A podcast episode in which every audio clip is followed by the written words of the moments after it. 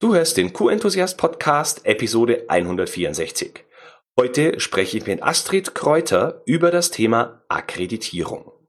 Was das ist, wer das braucht und warum wir alle froh sein sollen, dass es Akkreditierung gibt, darüber sprechen wir im heutigen Interview.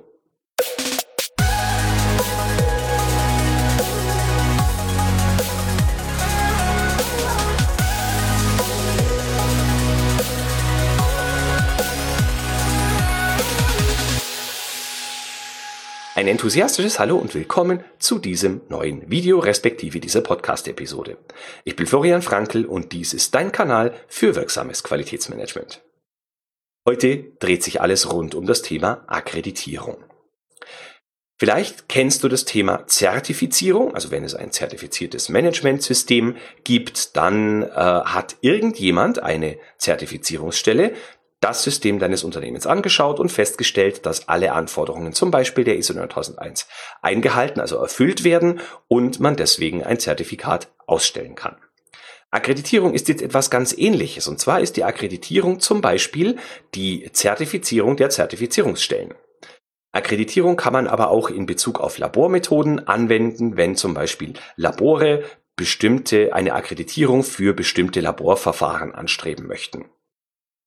Ich möchte jetzt hier gar nicht zu viel erzählen. Ich spreche hier auch nur aus zweiter Hand, weil ich auch nicht wirklich viel Ahnung von Akkreditierung hatte vor meinem Gespräch mit Astrid Kräuter. Und bin froh, dass ich sie als äh, Spezialistin zu diesem Thema gewinnen konnte. Ähm, Astrid Kräuter ist, äh, stammt aus Österreich und äh, arbeitet für die Firma ConLab. Sie ist dort Unternehmensberaterin, spezialisiert auf das Thema Qualitätsmanagement und eben auch auf Akkreditierung.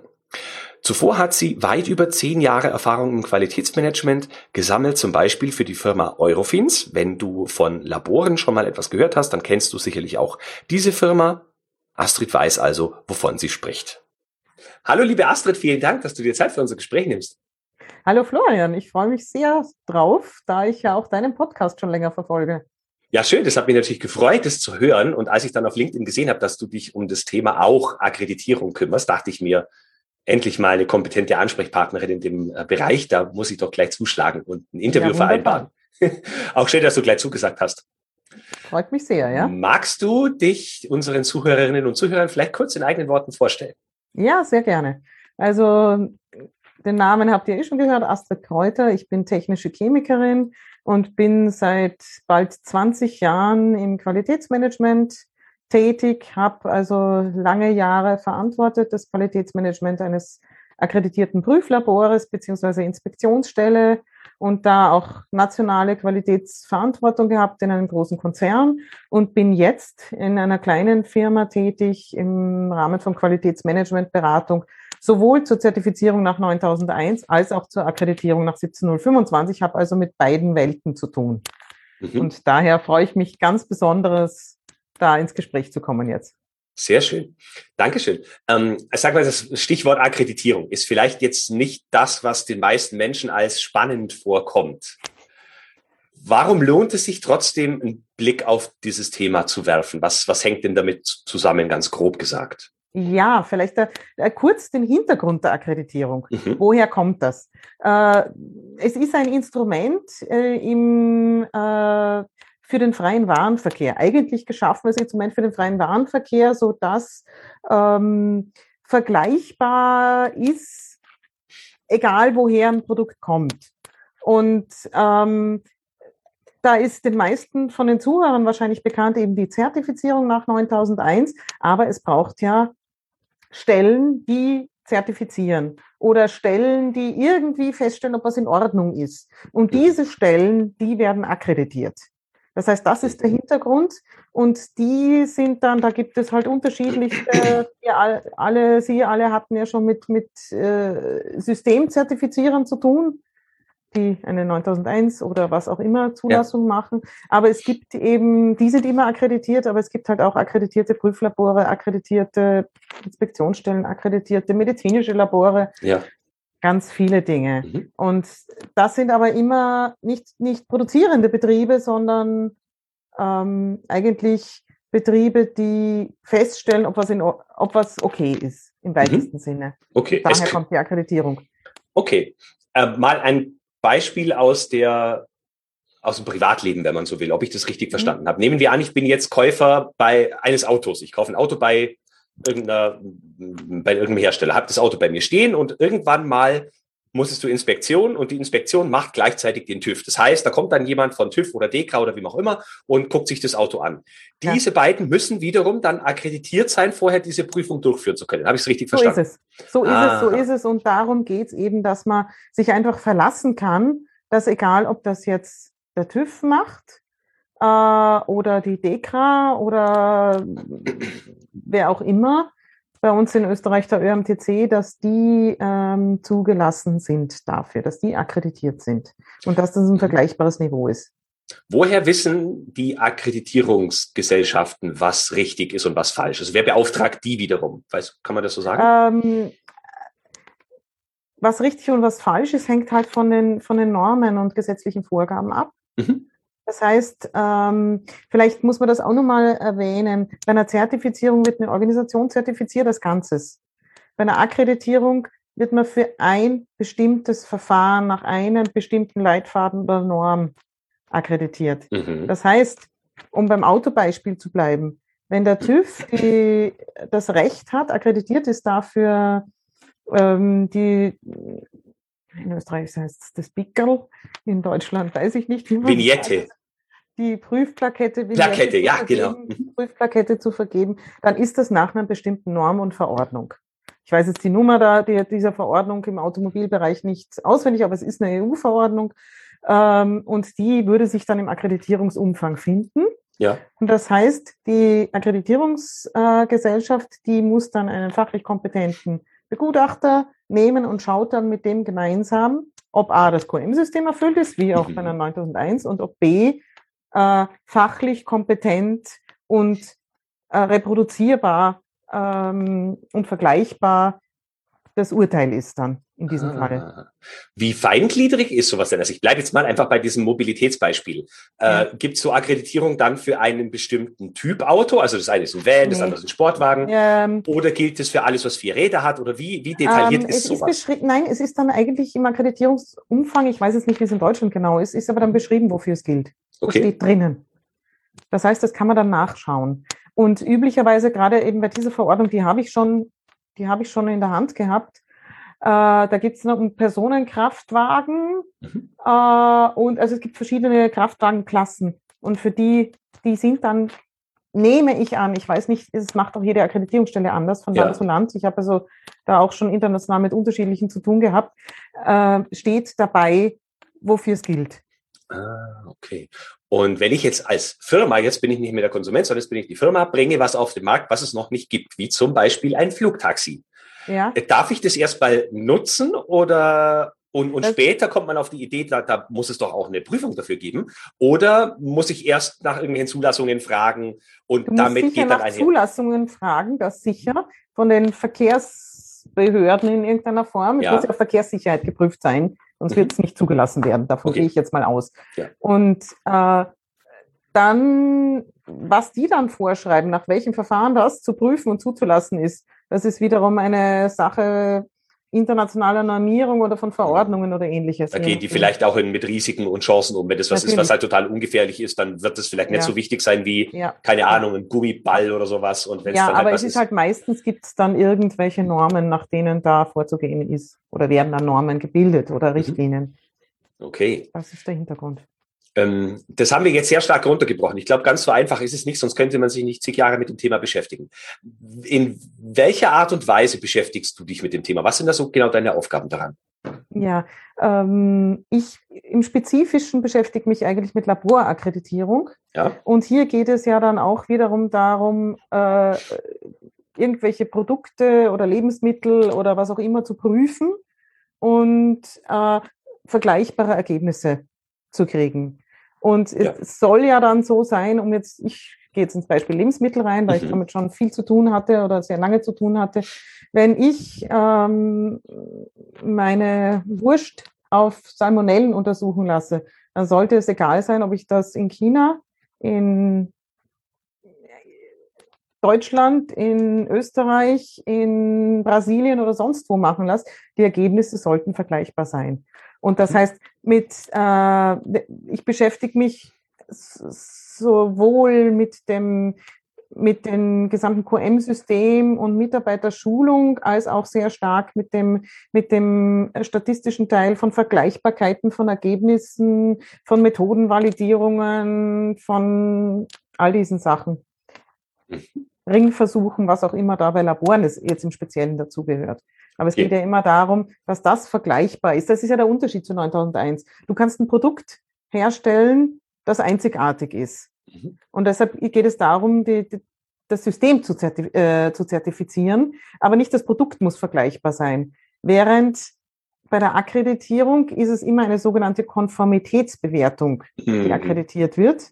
Das heißt, eine Untersuchung oder eine Auditierung oder eine Zertifizierung oder ein, eine Inspektion, die feststellt, sind Dinge, ich sage jetzt mal, in Ordnung oder so, wie sie sein sollen. Oder mhm. sind ein Wert soll immer vergleichbar sein. Das heißt, es geht eigentlich nicht um einzigartige Leistungen im Gegensatz zur, zur Produktion, ja. sondern es geht um Vergleichbarkeit von Leistungen. Okay. Ja. Wie Wie passt es zusammen mit unterschiedlichen Normen für eine Methode? Was ist da der, der, die Kombination? Ja, es gibt also ähm, erstens sind üblicherweise immer die ähm, höchstrangigen Normen zu verwenden, also ISO-Methoden, wenn vorhanden. Mhm. Darunter nationale Normen, darunter andere Dinge, es sei denn, es gibt gesetzliche Vorgaben. Die gibt's ja, was weiß ich, Deutsches Lebensmittelbuch hat Vorgaben oder ja. Äh, auch Automobilindustrie hat ihre, da gibt's die CEC, so ähnlich heißen sie Richtlinien, ich weiß es jetzt nicht, ähm, nach denen man sich richten muss. Ja. Und wenn es solche Referenzverfahren gibt, dann sind die zu nehmen. Und jedes andere Verfahren ist dagegen zu validieren ähm, und muss eine Berechtigung haben, dass man es verwendet. Es kann zum Beispiel sein, okay. dass es ein Schnellverfahren gibt. Ja. Und das hat aber dann auch nur einen anderen Aus, eine andere Aussagekraft. Aber ja. ansonsten gibt es eben deshalb, genau deshalb internationale Normen, die dann als Referenzverfahren anzuwenden sind. Okay, und diese internationalen Normen stehen über der Akkreditierung. Die, die, die, diese Normen sind quasi, die werden da reingepuzzelt und man sagt, ich will genau nach dieser Norm das Ganze jetzt akkreditiert haben, mein Labor. Genau, genau. Ich möchte mein Labor akkreditiert haben und zwar für diese Normen. Also ja. oberhalb ist schwer zu sagen. Die Akkreditierung sagt, ich stelle fest, dass du das kannst. Okay, ich wollte nur damit sagen, dass es die, die Normen, die, diese Prüf, die, wie sagt man, die Methoden, die haben mit der Akkreditierung ja. im Prinzip nichts zu tun, sondern die entstehen, die bestehen schon vorher und die suche ja, ich mir raus genau. und sage, danach soll das Ganze validiert, genau, verifiziert. Genau, genau, okay, genau, verstehe. Genau, genau, ähm, Salmonellen weiß ich nicht, ob das jetzt ein gutes Beispiel ist, aber eins, wo mir immer wieder auffällt, ist äh, Trockensubstanzbestimmung. Da gibt es ja, ja gefühlt Millionen verschiedene Dinge. genau. Und wie oft wir mit Kunden schon diskutiert haben, ja, aber wir nehmen 102, Prozent, äh, 102 Grad bei, was weiß ich, 30 Minuten im Trockenschrank, der nächste nimmt 80 Grad im Vakuum und was weiß ich, wer hat jetzt recht genau? Mhm, ähm, mhm, mhm. also nicht ganz so trivial. Ja, da muss man natürlich einerseits schauen, wie gesagt, da würde ich in diesem Fall, wir sind schon wieder beim Lebensmittel ins deutsche Lebensmittelbuch schauen. Ja. Da steht ja, stehen ja, glaube ich, Verfahren drinnen. Bin ich ganz sicher, ich bin wie gesagt aus Österreich. Ja. Aber äh, da gilt dann im Zweifelsfall das Referenzverfahren. Ja. Und das andere muss gleichwertig sein. Und, und mhm. warum gibt es denn so viele unterschiedliche äh, Trockensubstanzverfahren? Weil das so stark matrixabhängig ist. Genau. Und es ist halt oft so, dass jetzt, was wir herstellen, also das sind ja, sagen wir mal, Derivate von Magermilch und Molke. Mhm. Das trifft halt auf normale Magermilch und normales Molkepulver trifft es halt nicht zu. Mhm. Und deswegen sagen die Kunden manchmal, ja, das ist ja nicht das Referenzverfahren für Magermilch. Ich sage, wir machen gar kein Magermilchpulver, wir machen was ganz anderes. Also da genau. diskutieren wir schon oft, oft auch klar, drum. Klar, klar, klar. Und das sind dann auch berechtigte Diskussionen. Aber da muss man dann halt schauen, was, was ist denn das Passendste und das möglichst ja. auch nachweisen können dann. Mhm. Ja. Das ist, da sieht man, also man ist in, in der Akkreditierung in einem sehr ähm, spezifischen, genauer geregelten Bereich, mhm. als jetzt prinzipiell bei der 9001, wo jede Produktion äh, zertifiziert werden kann oder ja. auch eine jede Dienstleistung, ja. Und deshalb gibt es ja, weil halt diese, weil es halt bei den bei der Akkreditierung immer um irgendeine Form von Bewertung geht das heißt mhm. Konformitätsbewertung, äh, hat das ein Stück weit mehr, ähm, mehr, mehr offiziellen Charakter, würde ich sagen, ja. Also einen offizielleren Charakter, weil wenn, wenn ihr zertifiziert werdet von einer Firma, dann ist es für euch äh, sehr wichtig, dass diese Firma zuverlässig und vergleichbar zu einer anderen Firma arbeitet. Ja. Das ist nicht, ob ich zu Zertifizierer A, B oder C gehe, völlig unterschiedliche Ergebnisse gibt. Ja. Deshalb sind die ja akkreditiert nach der 17021. Da genau. sagst du jetzt ein super Stichwort, in die Richtung wollte ich eigentlich gar nicht gehen. Aber warum sind dann die Erfahrungen, die man mit unterschiedlichen Akkreditierung, äh, Zertifizierungsgesellschaften gemacht hat, trotzdem so unterschiedlich? Wenn ich dich jetzt frage, warum sind dann die Erfahrungen, die du mit unterschiedlichen Laboren gemacht hast, so unterschiedlich? ja, ja, okay. ja, ist das dieselbe Frage? Ja, das stimmt. Nur, nur, nur wie, wie sagt man, von der Wahrnehmung her ist für mich ein Labor, wie jetzt die MUFA, kennst du ja, unser Haus- und Hoflabor, das ist für mich ein, ein, Unternehmen, wie wir auch ein Unternehmen sind, in derselben Kette. Und für mich ist eine Zertifizierungsgesellschaft, hat für mhm. mich aber schon ein bisschen einen, von, von der Wahrnehmung her einen höheren Charakter und auch mehr Vertrauenswürdigkeit vielleicht. Ja, ja, sicher, weil sie ja nicht nur für eine Probe ein Urteil abgibt, sondern für euer gesamtes Unternehmen. Oder für Brücken oder für was weiß ich was. Oder was für was auch immer, hat. ja. Ja. ja. Äh, daher das eine ist die Theorie und das andere ist die Praxis. Es sollte vergleichbar sein. Es gibt natürlich jede, auch diese, diese, diese Normen, nach denen akkreditiert werden kann, bieten Spielraum. Ja? Mhm.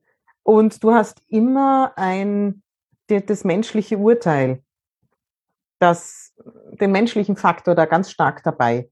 Und den wirst du nie ganz äh, weder eliminieren können noch wollen. Ja. Aber wenn man denkt, es geht jetzt, was weiß ich, bei Audits immer mehr Richtung künstliche Intelligenz, das ist ja ein Versuch, ja. zu objektivieren. Äh, es liegt daran, dass wir Menschen sind, würde ich jetzt mal sagen. Ja. ja schlicht und ergreifend. Und äh, die, es war früher ja auch so, dass auch bei der Akkreditierung es mehrere Akkreditierungsstellen pro Land geben hat können. Also es gab die DAX und die, ähm, jetzt habe ich es vergessen, wie die frühere zweite deutsche Akkreditierungsstelle geheißen hat. Und dann wurde international festgestellt, hm, da gibt es dann so einen Wettbewerb. Ich gehe zu dem, wo es am einfachsten ist. Und das ist ja so, es steht für mich jetzt auch bei der Frage nach Zertifizierungsstellen im Hintergrund. Es gibt welche, die sind vielleicht kundenorientierter und andere sind pingeliger. Ja, und bei der dritten gibt es Depper der Auditoren. Und bei der dritten gibt es Depper der Auditoren. Glaube ich. Ja, wie auch immer. Ähm, ja. Deshalb ist äh, seit, habe ich vergessen, 2007, 2010 äh, gibt es eine EU-Verordnung, dass nur mal eine Akkreditierungsstelle, 2008, glaube ich war das, äh, dass nur mal eine Akkreditierungsstelle pro Land sein darf, damit die eben nicht ah. im Kundenwettbewerb Das ist EU-Recht, oder? Ja. Das ist ah, EU-Recht. Okay, okay. Und das führt halt dazu, dass im Gegensatz zur Zertifizierung man genau gebunden ist an die eine äh, Akkreditierungsstelle, die meist irgendwie öffentlich verortet ist. Also ich habe mal nachgeschaut, die DAX, die sind ein Drittel im Bund, ein Drittel mhm. sind ein paar Länder und ein Drittel ist der Verband der Industrie, wenn ich das richtig mhm. nachgeguckt habe. In der Schweiz bei der SAS, die ist im Bundes Eigentum und in Österreich die Akkreditierung Austria ist im Wirtschaftsministerium angesiedelt. Also Aha. das ist, hat sozusagen jeweils behördlicheren Charakter auch als ja. so eine Zertifizierungsstelle. Mhm. Ja, verstehe ich. Ich würde mal gerne ein bisschen in den Prozess reingehen wollen. Mhm, gerne. Ähm, die erste Frage ist natürlich, warum soll sich ein Unternehmen dafür entscheiden, irgendetwas, was sie tut, akkreditieren, akkreditieren zu lassen. Also einerseits ein, ein, Labor, das das Ganze, also mhm. wo einfach das, das Kerngeschäft ist, das ist ja eine Möglichkeit, das ist relativ ja. offensichtlich, glaube ich. Aber ich könnte ja jetzt für mein Unternehmen und mein Labor auch sagen, wir möchten unsere eigenen Analysen akkreditieren lassen. Was, was, ja. warum sollte man das tun? Äh, es ist einfach eine höhere, höhere Siegel der Qualität, sage ich jetzt mal. Mhm. Das heißt, es könnte sein, dass Kunden von euch ähm, verlangen, dass unabhängiger geprüft wird, eure mhm. Produkte. Und die Akkreditierung zwingt einen dazu, unabhängig zu arbeiten. Das ist also, da, da sind wir mittendrin. Der, der erste, allererste Hauptpunkt ist Unparteilichkeit und Unabhängigkeit. Das, äh, in all den Akkreditierungsnormen. Das heißt, man muss dann darstellen, wie ist denn mein Labor, mein Betriebslabor, wie wird verhindert, dass der Produktionsleiter kommt und sagt, also bitteschön, jetzt stellt euch nicht so an. Das geht, ich muss das jetzt auf Wienerisch rüberbringen, das geht so nicht, das geht schon aus, stellt euch nicht so an. Ja. Also wie schütze ich mein Labor vor unberechtigtem Einfluss? Und das mhm. heißt natürlich auch, wenn ich akkreditiert bin, stelle ich das dar, dass das so ist. Und es hat quasi ein unabhängigeres Siegel, meine eigenen Prüfungen. Heißt es, der, der, der das, das Labor leitet, die Person? Also wäre das ein Problem, dass ich QM, QS und Labor verantworte jetzt in unserem Unternehmen? Ist das schon nicht mehr unabhängig? Ähm, wenn du, du bist dann auch Produktions-QS. Nee, das nicht, aber ich bin der, der das Fertigprodukt freigibt. Der das Fertigprodukt freigibt, das passt sehr gut zum Labor. Okay, das heißt, es wäre kein Problem. Das würde ich jetzt nicht als Problem sehen, okay. denn das ist ein unabhängiges, eine unabhängige Tätigkeit von der Produktion. Mhm. Wenn du gleichzeitig die Produktion leitest und das Labor verantwortest, dann wird es wirklich schwierig, würde ich sagen. Okay. Weil dann bist Verstehe. du einfach im Interessenskonflikt. Das Produkt soll nicht weggeschmissen werden, aber das Produkt ist nicht in Ordnung. Ja. Teufelchen und Engelchen, wer hat jetzt, wer hat jetzt recht sozusagen? Ja, also, verstehe. Interessenskonflikte gilt es dann zumindest in einer Risikobewertung ganz streng einfach zu, zu analysieren und dann zu schauen. Mhm. Also die, die, Risikobewertung ist ganz, hat einen ganz starken Schwerpunkt auf Unabhängigkeit und Unparteilichkeit mhm. in all diesen Normen, ja. Okay. Und wenn ich jetzt der Meinung bin, mein Unternehmen sollte das tun für eine bestimmte Analyse, die besonders kritisch ist oder bei der wir der Meinung ja. sind, dass die Kunden oft danach fragen. Ja. Äh, was könnte denn ein Argument sein, das nicht zu tun? Also natürlich, das kostet, das kostet wahrscheinlich Geld und man muss dann investieren in Equipment, in Schulung von Mitarbeitern und so weiter. Ähm, wie kann ich denn entscheiden, ob das jetzt wert ist oder nicht? Also nehmen wir mal an, Kunden fragen nicht danach. Ich glaube, unsere Kunden, die wären zufrieden damit, wenn wir es dann an ein externes Labor geben, wenn sie der Meinung ja. sind, wir taugen nicht dafür. Die würden ja, es ja, eher auch nicht eher akzeptieren, wenn wir es selber akkreditieren. Wie, wie, wie kann ich entscheiden, ob ich das machen soll oder nicht? Wie gesagt, ich würde es dann tun, ich würde nur dann in eine Akkreditierung investieren, wenn ich auch wirklich einen Nutzen habe davon. Ja, äh, der Nutzen ist natürlich einerseits schon auch intern dass ich, dass ich weiß, diese Werte müssen bestehen. Also ich muss ein System haben, das sicherstellt, dass meine Werte bestehen. Ich muss an den Ringversuchen teilnehmen. Ich muss bei uns in Österreich zumindest negative Ringversuchsergebnisse an Behörden melden.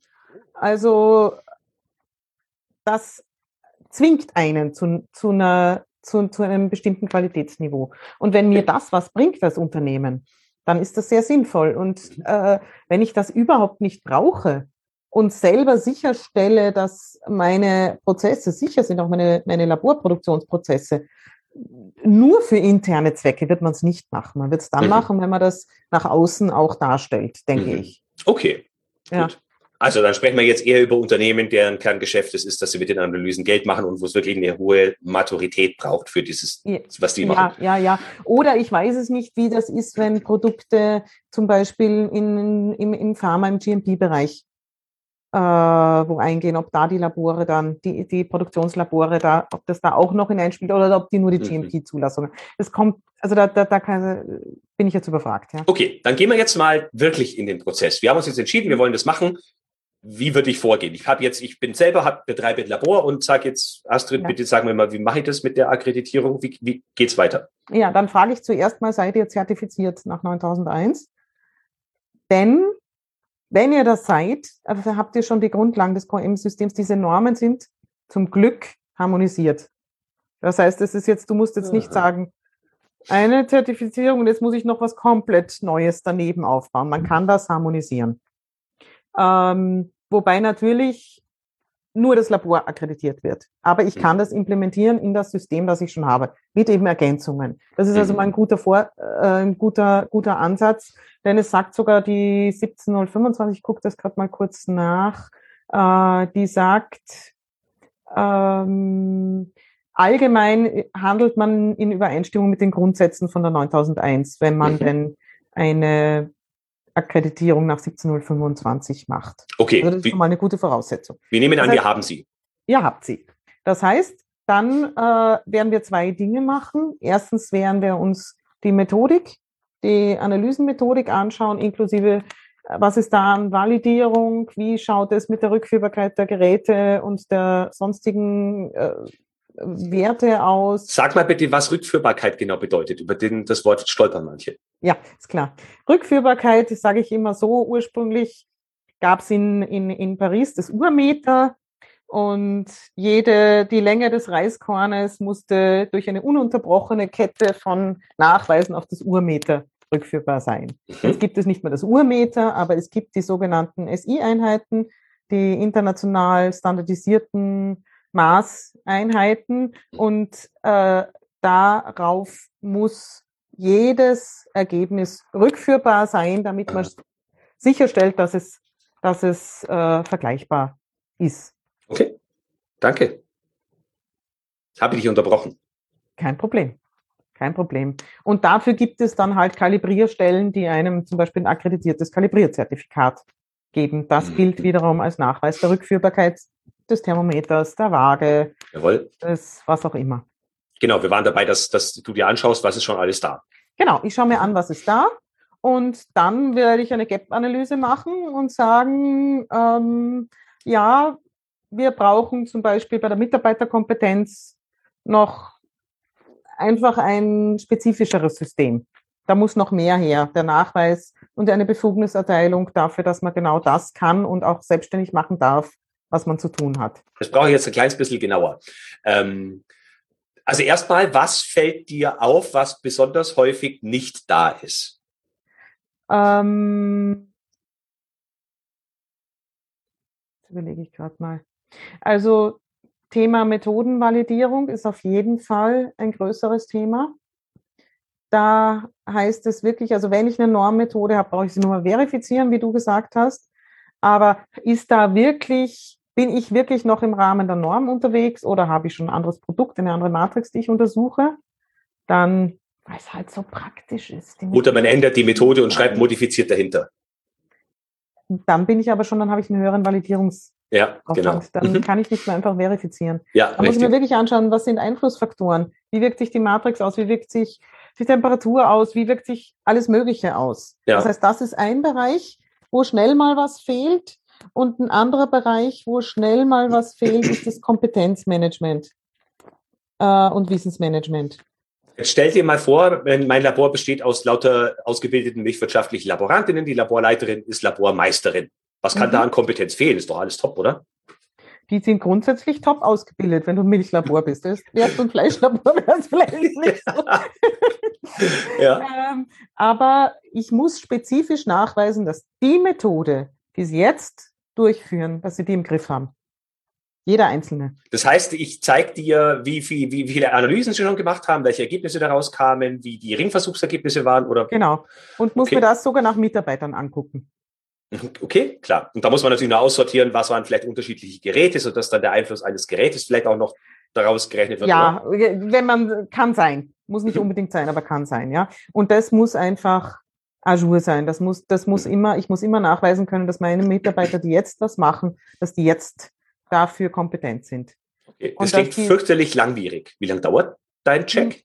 Äh, nee, das ist einfach, äh, da, da musst du ein System aufbauen. Und wenn du dann mhm. sagst, und heuer schaue ich mir, machst du den Ringversuch und du machst den und du machst den. Und ich sehe, ah ja, die Methode kannst du. Und nächstes Jahr schaue ich mir das an und dann schaue ich mir vielleicht noch ab und zu mal äh, schaue ich hinein in die laufenden, in die Regelkarten, die es gibt, in die laufende Qualitätssicherung und sehe, mh, vielleicht komme ich irgendwann mal drauf, naja, es wäre nicht blöd, wenn man da auch sehe, welcher Mitarbeiter was gemacht hat. Denn ja. wir haben immer wieder eine Delle und die passt genau mit der Schicht zusammen oder solche Sachen.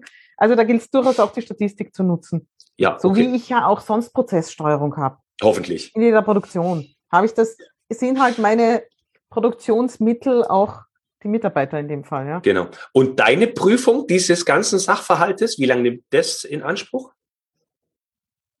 Äh, du meinst also quasi so ein, jetzt die, die. Die Ist-Analyse ist vielleicht. Ja, genau, genau. Ja, das kommt natürlich auf die Größe des Unternehmens an, aber jetzt, wenn es ein kleineres Labor ist, sind das ein, zwei Tage.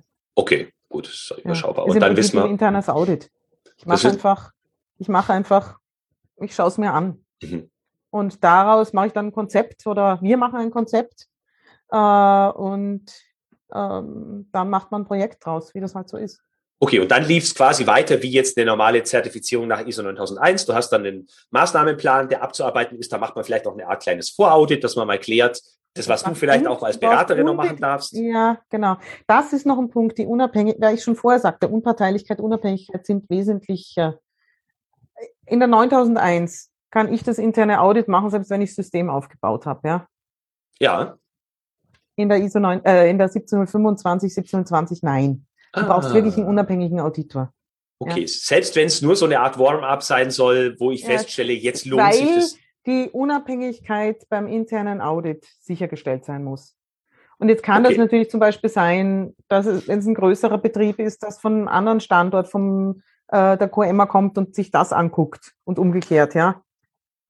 Und wenn ich aber, den nicht habe, muss es aber eine dritte Person von außen sein, weil ich meine, intern ist ja unwahrscheinlich, dass ich jemanden habe, der die Kompetenz hat und unabhängig ist. Und da also kann ich dann. Im, Entschuldige? Gerade im, Entschuldigung, ich bin dir ins Wort gefallen. Äh, nee, gerade im Aufbauprozess hm? wird es hilfreich sein von außen, ja. Okay. Wenn ich dann, wie gesagt, wenn, wenn, das, wenn das eine Firma ist, die mehrere Standorte hat, dann kann man sich da gegenseitig ja. sehr wohl auditieren. Mhm. Also so kenne ich okay. das dann auch vom, aus, dem, aus dem Konzern geschehen, weil das natürlich sehr viel hilft, im, auch im Punkt Dazulernen und Vergleichbarkeit mhm. unterschiedlicher Standorte. Mhm. Aber das ist ein Punkt, der ist deutlich schärfer als bei einer 9001-Zertifizierung. Darf ich, also nehmen wir an, mein großes Labor hat eine MIBI-Sektion und eine chemisch-physikalische Sektion. Darf der Abteilungsleiter der einen den anderen intern auditieren? Das natürlich. ist unabhängig genug. Okay. Natürlich, natürlich. Okay, ja. gut. Und du musst dir halt dann überlegen, wer kann das QM-System auditieren. Ja. Also, wenn du es eingeführt hast, ist es schwierig zu erklären, ja. dass du unabhängig davon bist. Genau, aber das machen wir auch bei der ISO 9001. Also wir haben ja 22.000, äh, ja. machen wir das nicht. Ich auditiere nicht mein eigenes System, sondern das macht mhm. der Produktionsleiter, der Werksleiter oder genau. Einkauf, Einkaufsleiter hat es manchmal schon gemacht. Ja, genau. ja. Okay. Aber bei, sagen wir mal so, wenn ich das neu einführe, dann ist es schon sinnvoll, dass es wer von außen anguckt. Klar, ich weiß ja noch gar nicht, worauf es genau ankommt. Genau. Mhm. Ja, so läuft das ab. Also im Prinzip ist es ja auch nichts anderes als ein Managementsystem. Ja. Es ist nur der Unterschied, dass es auf Methoden bezogen ist, auf Verfa beziehungsweise Verfahren äh, und dass, dass es ein anderes Level hat, sage ich ja. jetzt mal so. Ja. Mm, und dann habe ich meinen Aktionsplan abgearbeitet. Das vor internes Audit, vor Audit, wie auch immer man es nennen möchte, ist dann gut gelaufen. Und dann kann man irgendwie den Termin für die Akkreditierung dann beantrage ich eine Akkreditierung bei der Akkreditierungsstelle. Mhm. Und die werden dann alle möglichen Unterlagen fordern von mir. Ja. Und da weiß ich einfach nicht, wie das in Deutschland, was die DAX verlangt. Aber es gibt ganz viele Antragsformulare dann. Also die DAX ist da super. Da gibt es mhm. also ganz viel auf der Homepage zu finden dazu. Okay. Äh, und dann, dann werde ich diesen Antrag stellen mit all den Unterlagen. Und dann kommen schickt die DAX Sachverständige oder Begutachter, ich weiß nicht, was das Wording ist in Deutschland, und dann wird das Ganze begutachtet und dann gibt's garantiert äh, noch Verbesserungsmaßnahmen zu tun. Und wenn die abgearbeitet sind in einer gewissen Frist, dann werde ich akkreditiert und dann wird mein Akkreditierungsumfang, der ist auch dann ähm, veröffentlicht. Also du kannst den ah. Akkreditierungsumfang ah. über die DAX finden von all den akkreditierten Stellen. Okay, das heißt, du hast vorhin das Salmonellenbeispiel genannt. Wenn ich jetzt sagen will, ich will ein Labor finden, das die Salmonellen akkreditiert hat, finde ich da ein Register für? Äh, ob du ein Register findest, das weiß ich nicht, weil ich mehr in Österreich unterwegs bin und da findest du nur die PDFs der, der Akkreditierungsumfänge. Ich weiß okay. aber im Zweifelsfall findet man bei der DAX mehr als bei der österreichischen Akkreditierung. Ja, also mal googeln. Es gibt auf jeden Fall den ja. Link dann äh, unter dem ja, Video. Und da, das soll auch für die Kunden der akkreditierten Stellen der Nutzen sein. Mhm. Dass man finden kann, wo ist denn ein akkreditiertes Labor dafür? Oder eine akkreditierte Inspektionsstelle für, was weiß ich, Trinkwasser, mhm. äh, Genehmigungen äh, äh für, äh, oder für Tattoo-Studios oder für, ja, auch die haben Hygiene-Audits oder ja. für was auch immer. Ja. Also, okay. So ein ganzer Prozess. Ihr fangt an, mit einer Firma zu arbeiten bis zum Ende. Ich weiß, es hängt davon ab, wie groß das Labor ist oder die Firma, mit der ihr mhm. arbeitet. Wie lange dauert sowas? Wochen? Monate? Also sagen wir mal so, in Österreich dauert allein der akkreditierungstechnische Prozess vom Antrag bis zum Bescheid zwischen einem halben Jahr und Jahr. Weil es echt so schwierig ist oder weil die Leute Schlange stehen und das alle haben wollen und Wieso das dauert ist sowas? das Nadelöhr der österreichischen Akkreditierungsstelle. Ah, Wie das okay. in Deutschland ist, dazu kann ich nicht sagen. Ja. Die sind vielleicht viel schneller. Das weiß ich einfach nicht. Ja? Äh, du als ähm, Hörerin und Hörer schreibst unter den Kommentar auf jeden Fall, wenn du der Meinung bist, es geht schneller oder langsamer. Ja, bitte sehr, bitte sehr. Da habe ich wirklich nur österreichische Erfahrung. Da kann ich sonst okay. nichts sagen. Und das ist ein kleiner Markt mit, ein, ja. mit einer kleinen Akkreditierungsstelle vergleichsweise. Mhm. Ähm, bis dahin kommt einfach darauf an, was schon da ist mhm. und was noch zu tun ist. Aber wenn wir jetzt bei dem Beispiel blieben, äh, ihr seid ein zertifiziertes Betriebslabor mit, sage ich jetzt mal, relativ einfachen Methoden. Wenn du sagst Trockenmasse, ähm, ja, pH-Wert so, ja. Ja, das sind alles Normmethoden, die mhm. nur zu, zu, zu, verifizieren sind. Dann ist die Vorbereitung äh, auf den Antrag sollte in wenigen Monaten erledigt sein. Ja? Okay. Gut. Wenn das jetzt ein komplexes Verfahren ist, das man selbst entwickelt hat und das man validieren muss erst, mhm. ein apparatives Verfahren wie, was weiß ich, eine Spurenanalytik mit GCM, SMS oder ähnlichem, dann wird es länger dauern, weil ich einfach das Verfahren dementsprechend validieren muss. Und das unter Umständen schon Monate dauert, allein von der Arbeitszeit, ja. Mhm. Okay, für den Fall, dass jetzt Leute nicht verstanden haben, was das mit diesem GCMS ist, das war Gaschromatogramm, ja, Massenspektrometer oder was ist das? das ist ein, ein Gaschromatograph mit, mit massenspektrometrischem Detektor. Entschuldigung, die Kein Chemikerin. Problem. Gut, also wir nehmen mal an, dass das alles beim ersten Mal wunderbar geklappt hat. Und jetzt nehmen wir an, es kommt ja dann nochmal. Da gibt es ja auch Überwachungen und Reakkreditierungen, ja, so. Ähm, wie streng sind die da? Eben, man verliert das Ganze wieder. Ist es da wie bei der ISO 9001? Man kann quasi nicht so wirklich durchfallen, sondern da gibt es halt irgendwie Hauptabweichungen und, und, und dann habe ich eine Zeit, bis ich das äh, geklärt kriege oder verliere ich sowas sofort? Wie streng ist es da? Ich kenne keine Firma, die es wirklich verloren hat. Mhm. Ich kenne Firmen, die in Deutschland quasi unter Kuratel der, der DAX gestellt worden sind und mhm. unter mit Nachaudits und so, also wo es schon, wo dann sehr, sehr viel Arbeit in kürzester Zeit geschehen musste. Ja. Also die, die Androhung ist schon da, aber ich persönlich kenne keine Firma, die die Akkreditierung wirklich verloren hat. Was passieren okay. kann, ist, dass man, dass man sie aussetzt, weil man ein gröberes Problem hat. Mhm. Äh, aber auch das ist mir jetzt bei englischen Kollegen mal untergekommen, die hatten einen Brand und mhm.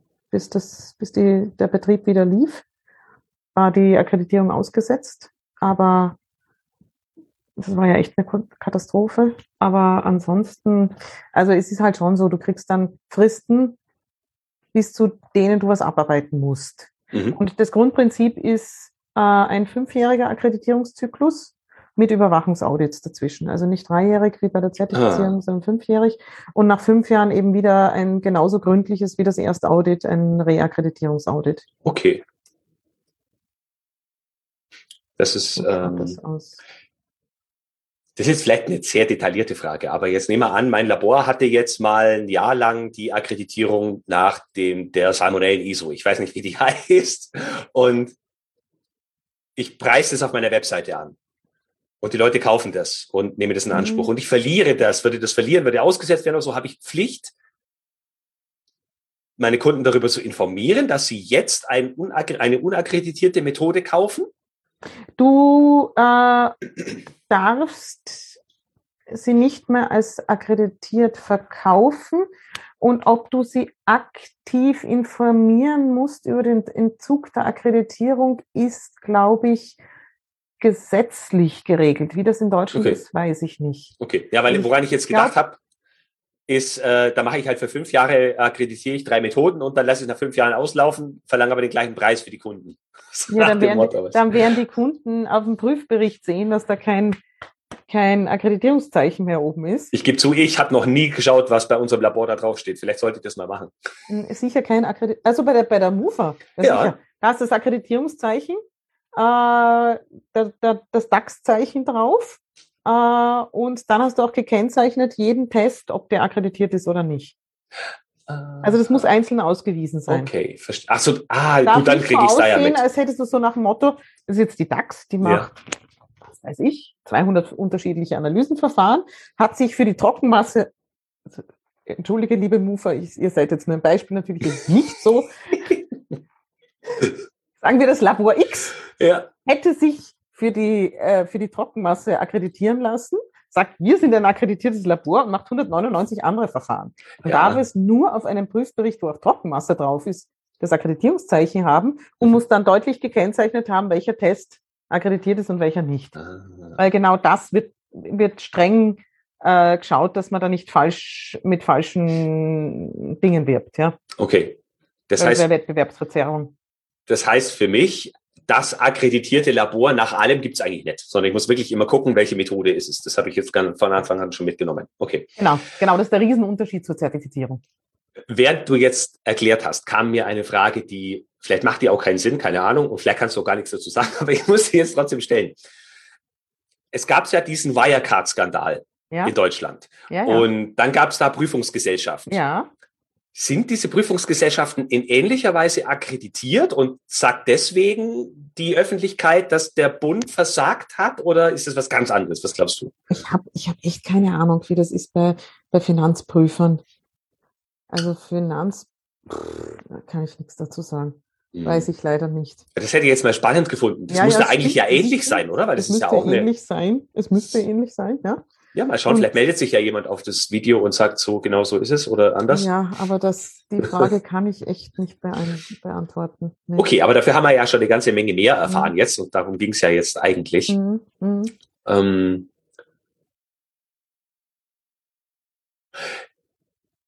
was sind so die Hauptargumente, warum man mit einem professionellen Unternehmen arbeitet und sich da begleiten lässt, statt dass ich es selber mache?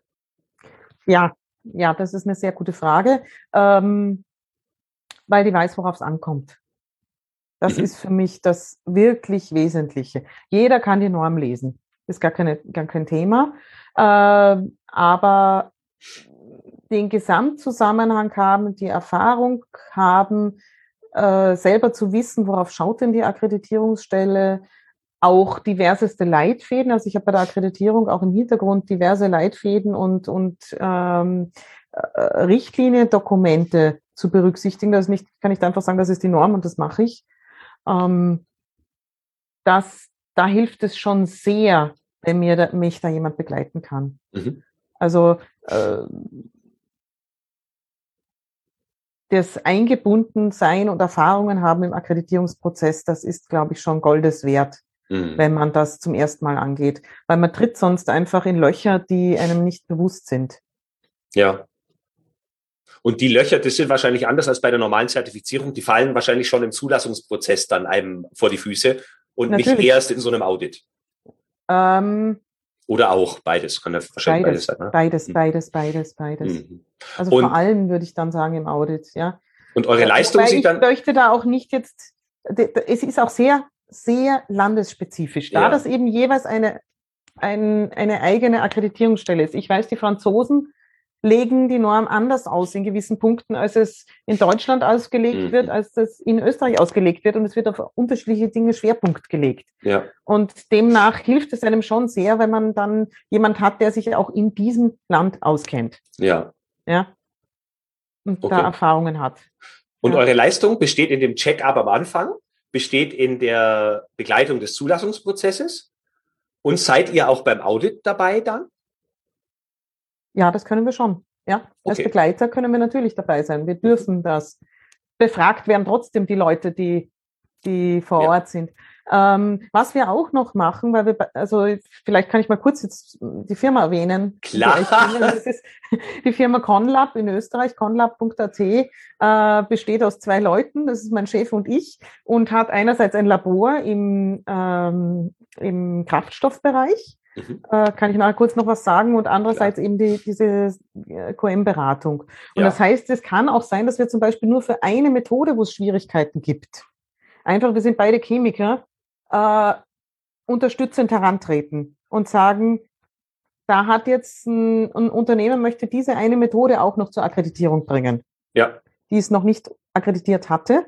Mhm. Und wir unterstützen da. Wie können wir bei der Methode äh, spezifisch die Validierung aufstellen, die ähm, die Messunsicherheit bestimmen, die Rückführbarkeit darstellen? Was brauche ich? Was brauche ich denn genau bei dieser Methode, um sie akkreditierungsreif zu kriegen? Weil es ja nicht mhm. immer nur um ein Unternehmen, sondern auch um die Methode geht. Das heißt, es richtet sich einerseits an noch nicht akkreditierte Labore, aber andererseits auch äh, an Akkreditierte, die einfach sagen, da haben wir Schwierigkeiten. Oder es haben sich die Anforderungen, die steigen natürlich, wie in so vielen, steigen die Anführung, Anforderungen. Wir brauchen mal einen Relaunch oder äh, Unterstützung, wie wir das hinkriegen. Ja.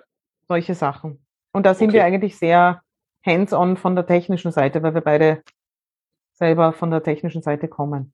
Mhm, das ist, glaube ich, hilfreich, anders als wenn man wirklich nur diese ja. Beraterschiene hat und dann da noch die ja. äh, Sachen mit dazu macht. Okay, schön. Ähm, wie finden euch denn Kunden? Derzeit vor allem über persönliche Kontakte, mhm. aber natürlich haben wir eine Homepage www.conlab.at, äh, wo man auch das Portfolio findet, was wir denn tun im, im, äh, in beiden Bereichen. Also das eine ist eben, wie ich schon sagte, Kraftstoffanalytik. Hier vor allem auch ähm, äh, Schnellanalysen für Kraftstofflagerstätten und Notstromaggregate. Das ist Markus Nelson, mein Chef, der da aus dem Bereich kommt. Da bin ich nicht so die Was sind denn Kraftstofflagerstätten? Naja, wenn du. Tankstelle oder was? Nee, wenn du, wenn jetzt, ich bleibe jetzt bei uns in Wien, wenn du ja. über die Donau wird sehr viel geschifft. Bei euch kommt es halt in Hamburg ja. am Hafen an, ja? Ja, die Donau haben wir hier schon auch. Ich glaube, da fährt auch das Ja, schon, andere noch, aber oder? bei euch, äh, wir haben, dann hast du überall, wo umgeladen wird. Oder bei den Raffinerien hast mhm. du natürlich Kraftstofflagerstätten.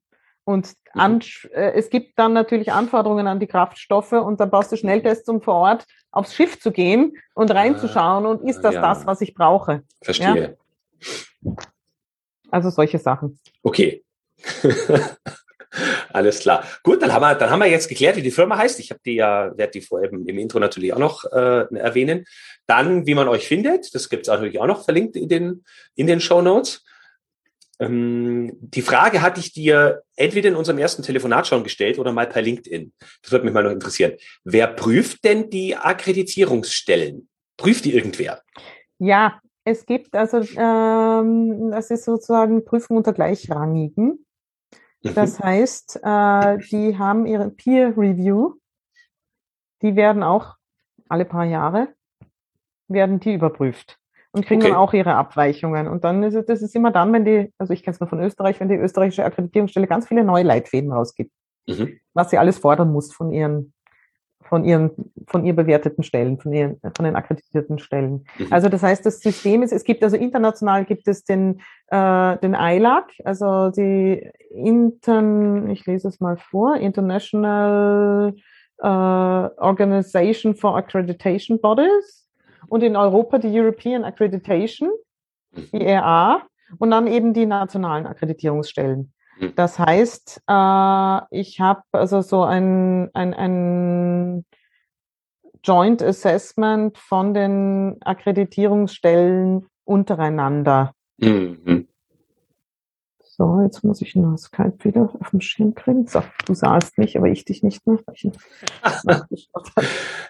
ja, also das soll eben auch sicherstellen, dass die wiederum alle vergleichbar handeln. Ja also dieses, diesen Bonus von der Vergleichbarkeit oder das, was mir das bringt, auch als Konsument und, und so, das kann ich alles nachvollziehen. Mhm. Ähm, ist das in der Tragweise, wie das, wie das läuft? Vielleicht ist Österreich und Deutschland immer ein Unterschied, aber würdest du sagen, das ist absolut notwendig, so wie das gerade läuft, oder ist da schon auch viel, die einzelnen Stellen verdienen da auch ordentlich dran? Was würdest du da sagen?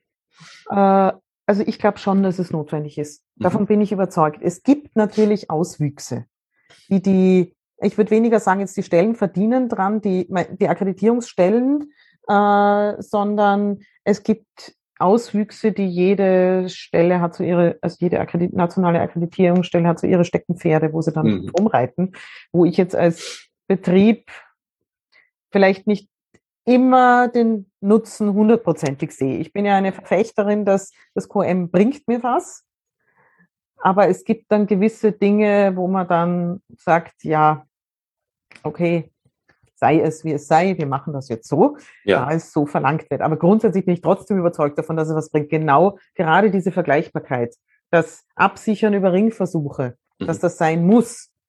Weil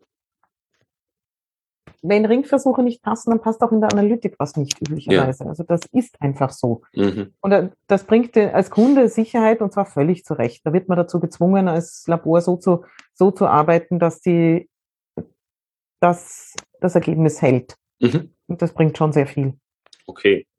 Meine letzte offizielle Frage, ähm, Astrid, gibt es so eine Art Schiedsgericht? Also ich kann mir vorstellen, dass man oft, äh, dass, dass man sich ausgeliefert fühlt dem, dem aus meiner Sicht ungerechtfertigten Testat der Akkreditierungsstelle mhm. und des mhm. Auditors, der da kam. Gibt es eine Möglichkeit, da zu intervenieren?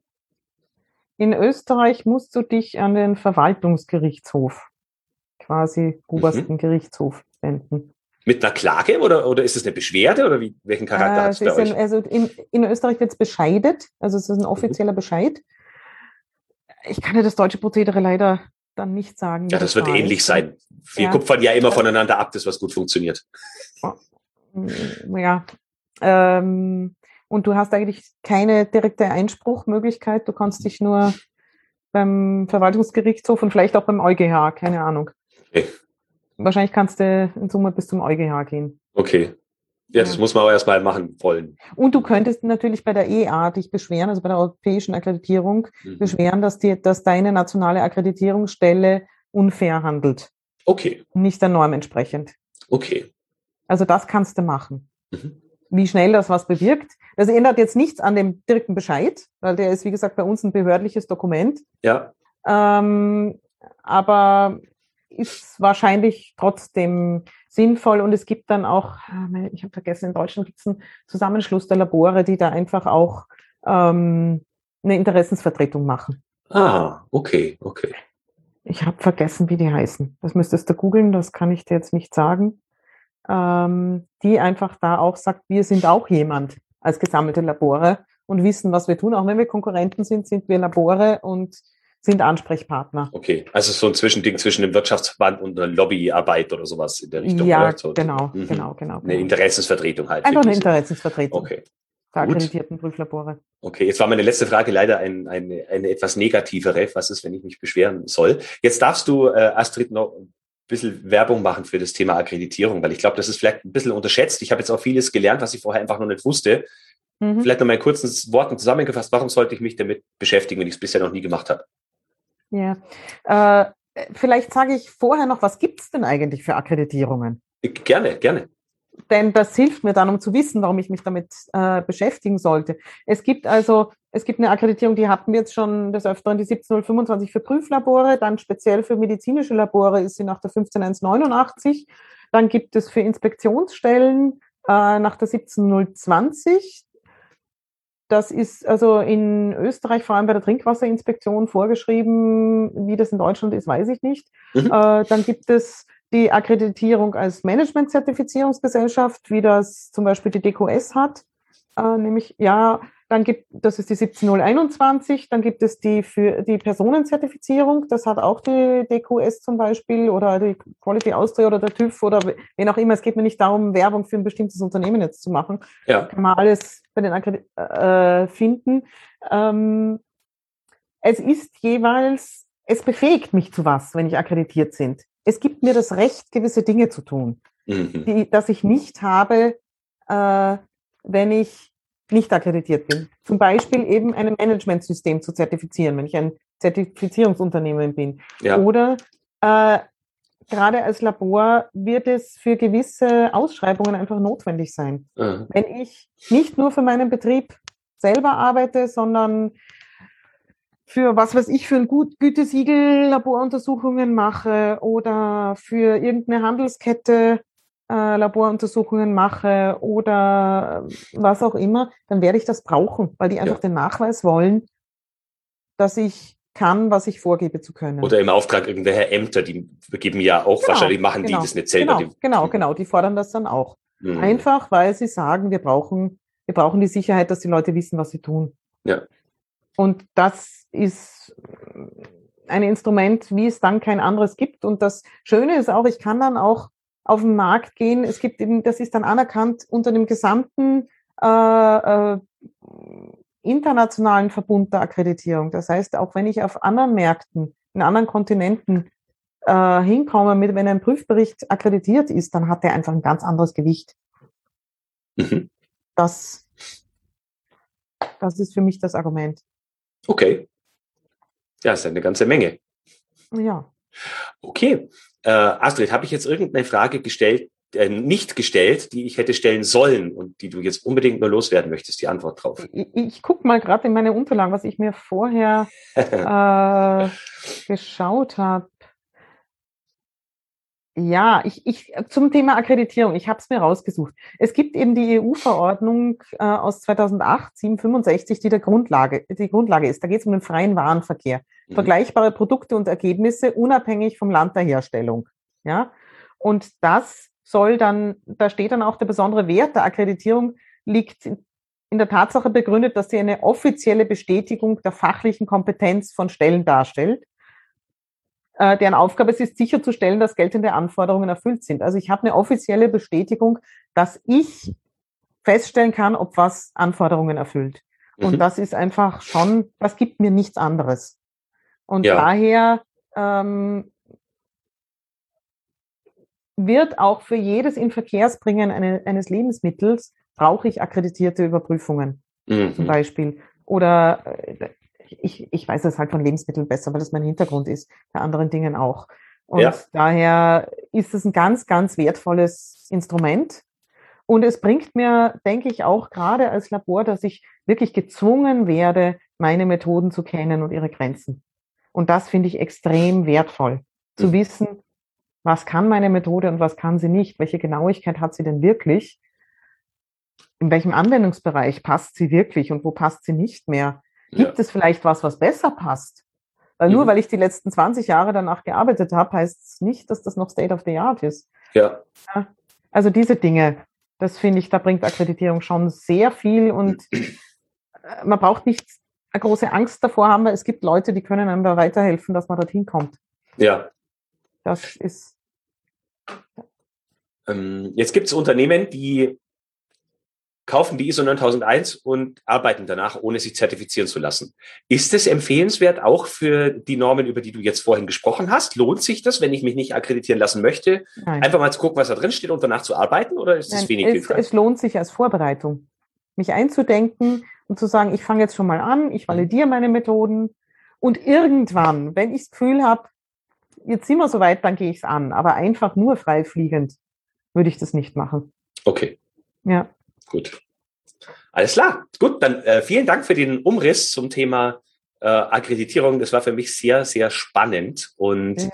ähm, ich wünsche euch auf jeden Fall alles äh, viel Erfolg weiterhin bei euren Danke Unternehmungen. Sehr. Und wer jetzt äh, von Zuhörerinnen, Zuschauerinnen und Hörerinnen und Hörern hier Interesse an dem Thema hat, insbesondere natürlich in Österreich, meldet euch äh, auf der Webseite ähm, Gibt es natürlich noch in den Shownotes verlinkt. Und Astrid, vielen Dank für deine Zeit, die du dir genommen hast. Sehr, Und sehr gerne. Ich freue mich auf unseren weiteren Kontakt. Sehr gerne, sehr gerne. Es hat mir sehr Freude gemacht. Ich hoffe, ich habe nicht zu so sehr mit Fachvokabeln, die mir so im Kopf sind, herumgeschwirrt und herumgeworfen, weil mich das so, weil ich es einfach sehr gern mache. Ja, nee, ich glaube, wir haben immer, na, ich habe nachgefragt dann, wenn es soweit ist. Ich kenne mich mit dem Thema ja auch überhaupt gar nicht aus und ähm, aber mit QM und mit Labor. ja, genau, da wir selber ein Labor haben, genau, äh, komme ich da nicht umhin. Okay, vielen, vielen Dank. Danke, Florian. Hat mir Freude gemacht. Mir auch. Soweit mein Gespräch mit Astrid Kräuter zum Thema Akkreditierung. Wenn du mehr über Astrid Kräuter erfahren möchtest, dann schau in die Folgenbeschreibung, also die Show Notes oder unter diesem Video. Ich verlinke dir das LinkedIn-Profil von Astrid Kräuter. Wenn du mehr über ihr Unternehmen erfahren möchtest, dann findest du alles weitere unter dem Link www conlab.at. Auch diesen Link findest du in den Shownotes respektive der Videobeschreibung. So, das war's schon für heute. Vielen Dank fürs Zuhören. Ich wünsche dir eine grandiose Woche, hoffe du bist auch in der nächsten Episode wieder mit am Start und denk immer daran, Qualität braucht kluge Köpfe. So wie dich.